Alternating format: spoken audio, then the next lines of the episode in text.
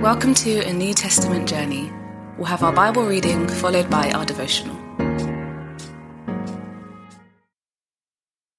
Chapter 5 Do not rebuke an older man harshly, but exhort him as if he were your father. Treat younger men as brothers, older women as mothers, and younger women as sisters with absolute purity.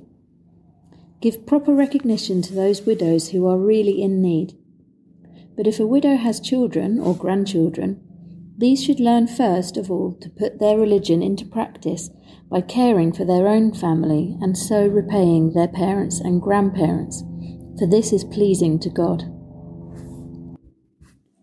The widow who is really in need and left all alone puts her hope in God and continues night and day to pray and to ask God for help. But the widow who lives for pleasure is dead even while she lives. Give the people these instructions so that no one may be open to blame. Anyone who does not provide for their relatives, and especially for their own household, has denied the faith and is worse than an unbeliever. No widow may be put on the list of widows unless she is over 60, has been faithful to her husband, and is well known for her good deeds, such as bringing up children, showing hospitality, washing the feet of the Lord's people, helping those in trouble, and devoting herself to all kinds of good deeds. As for younger widows, do not put them on such a list, for when their sensual desires overcome their dedication to Christ, they want to marry. Thus they bring judgment on themselves, because they have broken their first pledge. Besides, they get into the habit of being idle and going about from house to house. Not only do they become idlers, but also busybodies who talk nonsense, saying things they ought not to. So I counsel younger widows to marry, to have children, to manage their homes, and to give the enemy no opportunity for slander. Some have, in fact, already turned away to follow Satan. If any woman who is a believer has widows in her care, she should continue to help them and not let the church be burdened with them, so that the church can help those widows who are really in need. The elders who direct the affairs of the church well are worthy of double honour especially those whose work is preaching and teaching. For Scripture says, Do not muzzle an ox while it is treading out the grain, and the worker deserves his wages. Do not entertain an accusation against an elder unless it is brought by two or three witnesses. But those elders who are sinning you are to reprove before everyone, so that the others may take warning. I charge you in the sight of God and Christ Jesus and the elect angels to keep these instructions without partiality and to do nothing out of favoritism. Do not be hasty in the laying on of hands, and do not share in the sins of others. Keep yourself pure. Stop drinking only water and use a little wine because of your stomach and your frequent illnesses. The sins of some are obvious, reaching the place of judgment ahead of them. The sins of others trail behind them.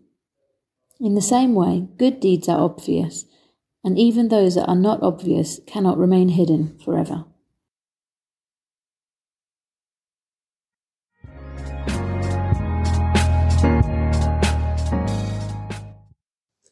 The surprisingly harsh words reserved for those who don't care for their family in verse 8, and the surprisingly mundane solution for Timothy's stomach complaints in verse 23 remind us that mature Christian living is not just about a spiritual arena of life.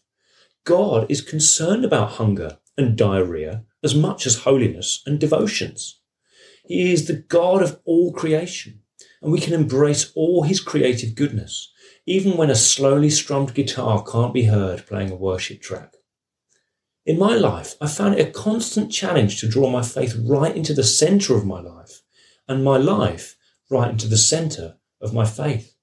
Something in me constantly wants to separate the two. But Paul does not. And that is very liberating. When you're sick, take a paracetamol and offer up a prayer. God provided both and will be delighted to use either. When you miss a quiet time because your kids need attention, then celebrate the worship you've performed by caring for your family. Faith and life can intermingle in surprisingly unspiritual ways. So don't start thinking every single thing that sounds spiritual is definitely pleasing to God. The epitome of this kind of thinking is in the random acts of kindness movement, which encourages us to scatter stuff on anyone, anywhere, with the slightest hint of need. Paul spends much of this chapter speaking against such an idea. Random acts of kindness are better than showing no care at all, but not much better. Instead, Paul advises thought and consideration to be used when handing out your care. Some who say they need support are best advised to get a job or go live with their relatives or to stop frittering away cash. Others, and they are obvious when you take the time to look, should be supported long term, not just with a one off random act, but with sustained provision. All of this just seems like common sense, doesn't it? And that is the point of the chapter. Don't divorce your mind and your mission, your worship and your wisdom.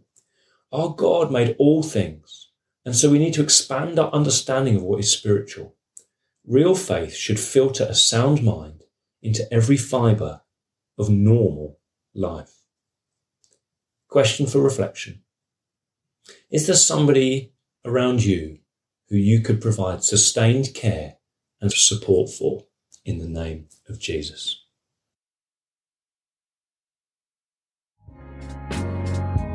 We pray God's word bears fruit in your life. For all the information about the New Testament journey, head to www.anewtestamentjourney.net.